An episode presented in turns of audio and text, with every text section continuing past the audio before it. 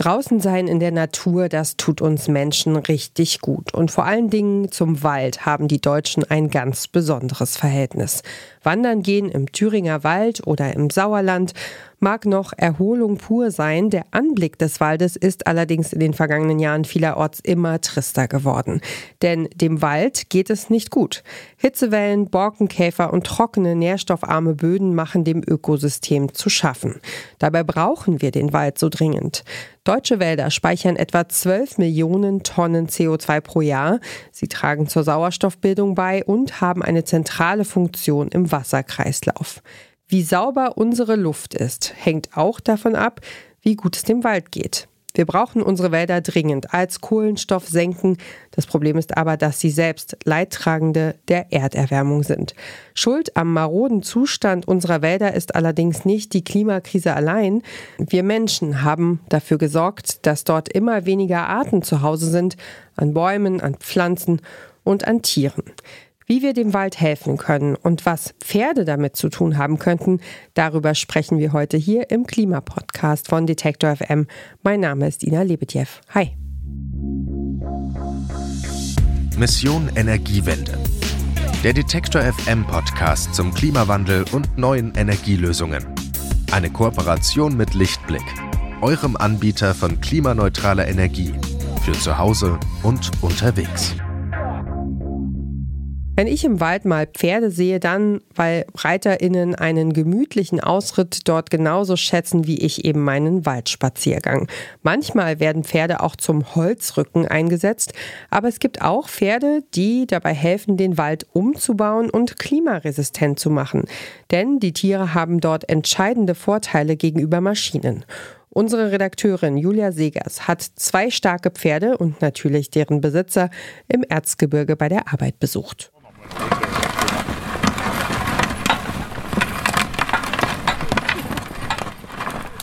Gespannführer Mike Reichel und seine beiden schwarzen Kaltblüter Romeo und Urmel sind hoch konzentriert. Im Schritttempo geht es durch ein schneebedecktes Waldstück im sächsischen Erzgebirge. Die beiden Pferde ziehen einen Flug zwischen riesigen Fichten hindurch, die sich hoch in den Himmel strecken. Auf einem Hektar Wald werden heute 20 Kilo Weißtannensamen gesät. Ein Job, der für Pferde und Gespannführer körperlich und geistig fordernd ist. Mike Reichel hat die Leinen für die Tiere in der Hand und damit auch die Verantwortung. In erster Linie musst du vorne gucken, wo die Pferde hinlaufen, dass die Pferde faktisch einen sicheren Weg haben man kann die Pferde nicht in ein Loch, Loch sammeln lassen. Die Pferde müssen dein Kutscher eigentlich vertrauen. Dann musst du noch den Fluch gucken und am Ende musst du auch noch mit, auf deine Füße aufpassen, dass du da auch noch ganz hinterher kommst. Hinterherkommen muss auch ein Mitarbeiter von Reichel. Er läuft mit einigem Abstand hinter den Pferden und seinem Chef in der ausgehobenen Furche. In der einen Hand trägt er einen großen weißen Eimer mit den Samen. Mit der anderen streut er die Saat in den aufgepflügten Waldboden. Die Pferde und der Flug legen bei der sogenannten Bodenverwundung die Mineralschicht im Waldboden frei. Die Samen haben darauf gute Startbedingungen und müssen auch nicht mit Erde bedeckt werden. Also wir ahmen ja mit dem Säen äh, und der Bodenverwundung ähm, ein bisschen der Natur nach. Im Endeffekt äh, Falle sind ja jetzt die Weißtannensamen schon auf den Boden gefallen. Wichtig ist, dass die auf den Mineralboden kommen und ich denke mal, wenn jetzt die Witterung und von der Feuchtigkeit, wir haben ja hier so 10, äh, 12 Zentimeter Schnee und es ist ja noch Regen angesagt, dass sich die Samen hier ähm, anpassen, dann sehen wir hier schon im Frühjahr 24 die ersten Taler, also diese Weißtannen, wie sie hier kommen, diese Sämlinge. Thomas Bader ist Förster und Besitzer von diesem Waldstück. Jahrelang haben hier nur Fichten gestanden, eine typische Monokultur, die der Holzindustrie eine schnelle Ernte verschafft hat.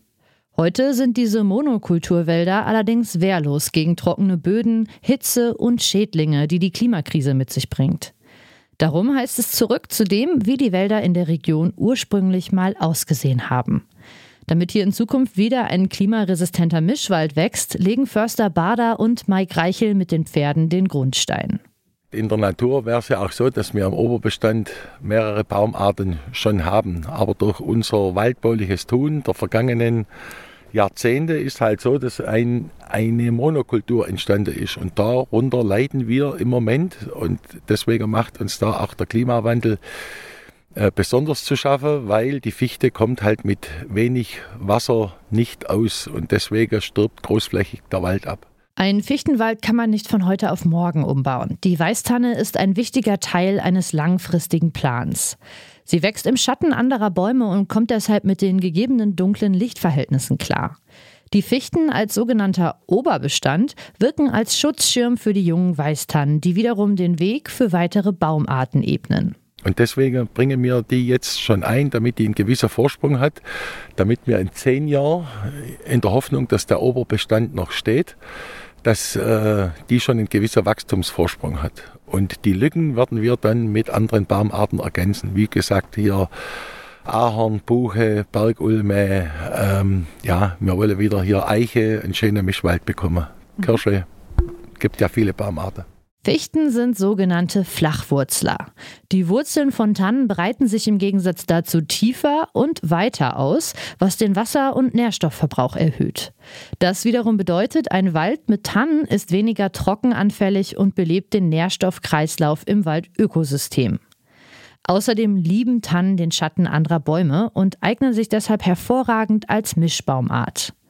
Thomas Bader zeigt auf ein angrenzendes Waldstück und erklärt, hier in dem Nachbarzahn, da haben wir auch schon äh, solche Baumarten wie Esskastanie und so weiter eingebracht.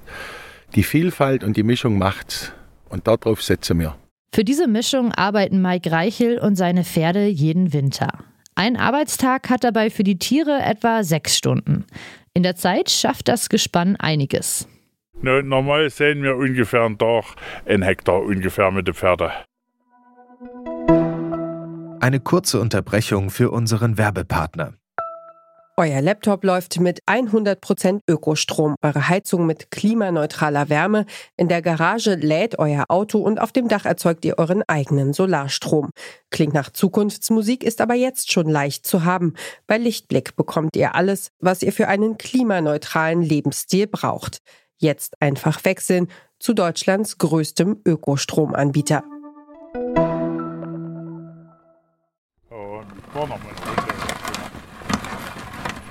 Die rheinisch-deutschen Kaltblüter arbeiten immer im Team. Heute sind die beiden schwarzen Wallache Urmel und Romeo im Einsatz. Beide sind um die 1,70 Meter groß, pechschwarz, haben lange Mähnen und Behang an den Beinen. Durch die Arbeit schwitzen beide ein wenig und ihr Fell kräuselt sich an einigen Stellen. Morgen ist ihr freier Tag und es kommen zwei andere Herdenmitglieder zum Einsatz. Bei Mike Reichel leben 30 von den großen, schweren Arbeitspferden. Wie viele Bäume aus dem Arbeitstag der Tiere entstehen, erklärt der Förster. Es kommt immer darauf an, wie die Start- und die Winterbedingungen für die Weißtanne sind. Also, ja, die Weißtanne hat ja, gibt es einen schönen Begriff, auch die, die Gabe des Überlegens. Das heißt also, der Samen liegt manchmal zwei, drei Jahre oder länger, vier Jahre im Boden und keimt dann erst.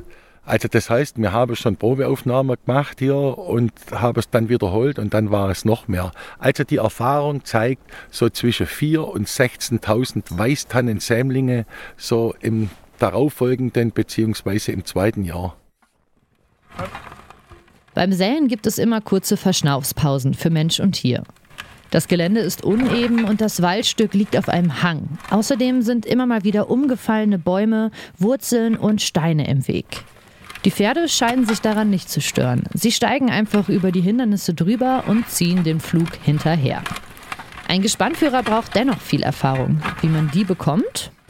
Nur viel fahren. Man muss eigentlich viel mit den Pferden arbeiten und viel machen. Und das, das lernt man nur, wenn man viel macht. Dass man das, das Ganze, äh, wie man das einschätzt, wo man durchkommt mit den Pferden, das ist eigentlich, bringt es dann der Erfahrung ein. Auch für die Pferde ist eine gute Ausbildung wichtig, bevor sie in den Wald dürfen. Sie lernen dabei auch von den alten Hasen in der Herde. Wie lange die Ausbildung dauert, ist aber je nach Pferd ganz unterschiedlich. Wir nehmen die dann meistens mit vier, fünf Jahren erst mit in den Wald. Mit drei Jahren spannen wir die mal zu Hause an der Kutsche mit ein. Und dann in der schweren Arbeit nehmen wir die dann jeden zweiten Tag mal ein bisschen mit in den Wald. Und du hast die Pferde, die haben das innerhalb einer Woche verstanden und manche begreifen das lange nicht. Dass hier im Erzgebirge und anderswo für den Waldumbau die Pferde eingesetzt werden und keine Maschinen, das liegt vor allem daran, dass die knapp 800 Kilo schweren Tiere sanfter mit dem Waldboden umgehen. Also wenn wir die Verwundung, die Bodenverwundung jetzt mit einer Maschine machen, dann würde das ja quasi ein flächiges Befahren sein. Und unser Boden ist unser wertvollstes Gut. Also, und wenn wir jetzt hier flächig drüber fahren, dann gibt es eine gewisse Verdichtung. Und diese Verdichtung muss verhindert werden. Gerade mit Blick darauf, dass der Waldboden immer trockener wird und damit auch das Ökosystem darin. Naja, wir haben ja jetzt gemerkt in den letzten Jahren, ähm, dass die Niederschlagsmenge vielleicht sich also weniger wird und die Niederschlagsverteilung bzw der Starkregen immer mehr zunimmt. Jetzt stellen Sie sich vor, jetzt kommen wir hier, früher hatten wir so einen schönen Landregen gehabt, da ist halt über einen Tag verteilt hier äh, 10, 15 Liter auf einen Quadratmeter niedergegangen. Das konnte langsam in den Boden eindringen. Jetzt die letzten Jahre, wenn wir uns an 1920 erinnern, wir haben hier nur diese Nadelstreu. Das ist wie so eine Folie, kann man sagen. Und wenn jetzt hier innerhalb einer halben Stunde 20 Liter Wasser niederprasseln, dann läuft 70 bis 80 Prozent des Wassers ab auf diesem auch verdichteten Boden, weil das Wasser nicht so schnell eindringen kann. Und das ist unsere Aufgabe in der Forstwirtschaft, jetzt da zu schauen, dass wir Wege und Mittel findet, dass das Wasser nicht mehr so schnell abfließt. Also zum Beispiel auch, dass der Bodenzustand besser wird, dass wir auch mit Verjüngung ähm, den Abfluss äh, minimieren. Mit neuen Weißtannen zum Beispiel. Die Weißtanne ist heimisch in Deutschland. Ursprünglich hat sie ein Drittel unserer Wälder ausgemacht. Ihr langsames Wachstum und die ausgiebige Forstbewirtschaftung hat sie über die Jahre verschwinden lassen. Wie die Tanne sind auch die Pferde selten geworden, mit denen Mike Reichel arbeitet. Die Rasse ist heute vom Aussterben bedroht. Früher hat es das rheinisch-deutsche Kaltblut sehr oft gegeben. Sie haben auf dem Feld oder im Wald mit den Menschen zusammengearbeitet. Dann kam die industrielle Revolution und die Pferde sind damals weitestgehend überflüssig geworden. Reichel züchtet die Rasse trotzdem, seit mittlerweile 30 Jahren. Und auch das hat historische Gründe. Ne, das reine deutsche Kaltblut ist eigentlich hier die einheimische Sorte, was es früher eigentlich bei uns hier gab. Für den Waldumbau braucht man sie heute wieder, sagt er. Die ruhigen und ausgeglichenen Arbeitspferde. So, und wir versuchen immer relativ große, schwere Pferde zu züchten, weil wir die faktisch im Wald noch zu der ursprünglichen Arbeit einsetzen. Die Kaltblüter sind nicht nur wendiger als Maschinen und sanfter zum Boden. Sie kommen auch in schwer zugänglichem Gelände gut klar. Forst und Pferde helfen sich also beim nachhaltigen Waldaufbau, gegenseitig dabei zurück zum Ursprung zu kommen. Mike Reichel wird die Tannensaat nie im ausgewachsenen Zustand erleben.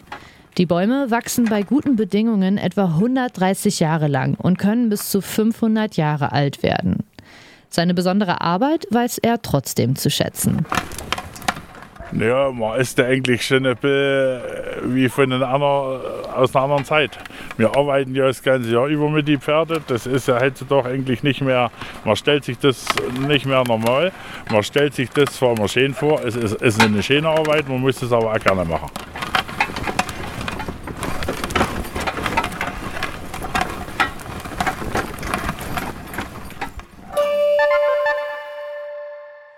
Eine Pferderasse, die vom Aussterben bedroht ist, hilft dabei, den Wald klimaresistent zu machen. Mike Reiche und seine Kaltblüter arbeiten seit 17 Jahren am Waldumbau weg von den Monokulturen hin zu einem klimaresistenten Ökosystem.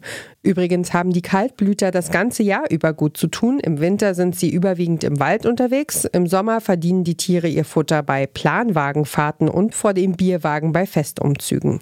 Mission Energiewende-Redakteurin Julia Segers hat für diese Folge den Pferdezüchter und Gespannführer Mike Reichel im Erzgebirge besucht. Nächste Woche geht es hier im Klimapodcast von Detektor FM um ein anderes Ökosystem, nämlich eines im Eis. Wir sprechen über das Leben in der Arktis und wie es sich in den vergangenen Jahren durch die Klimakrise verändert hat.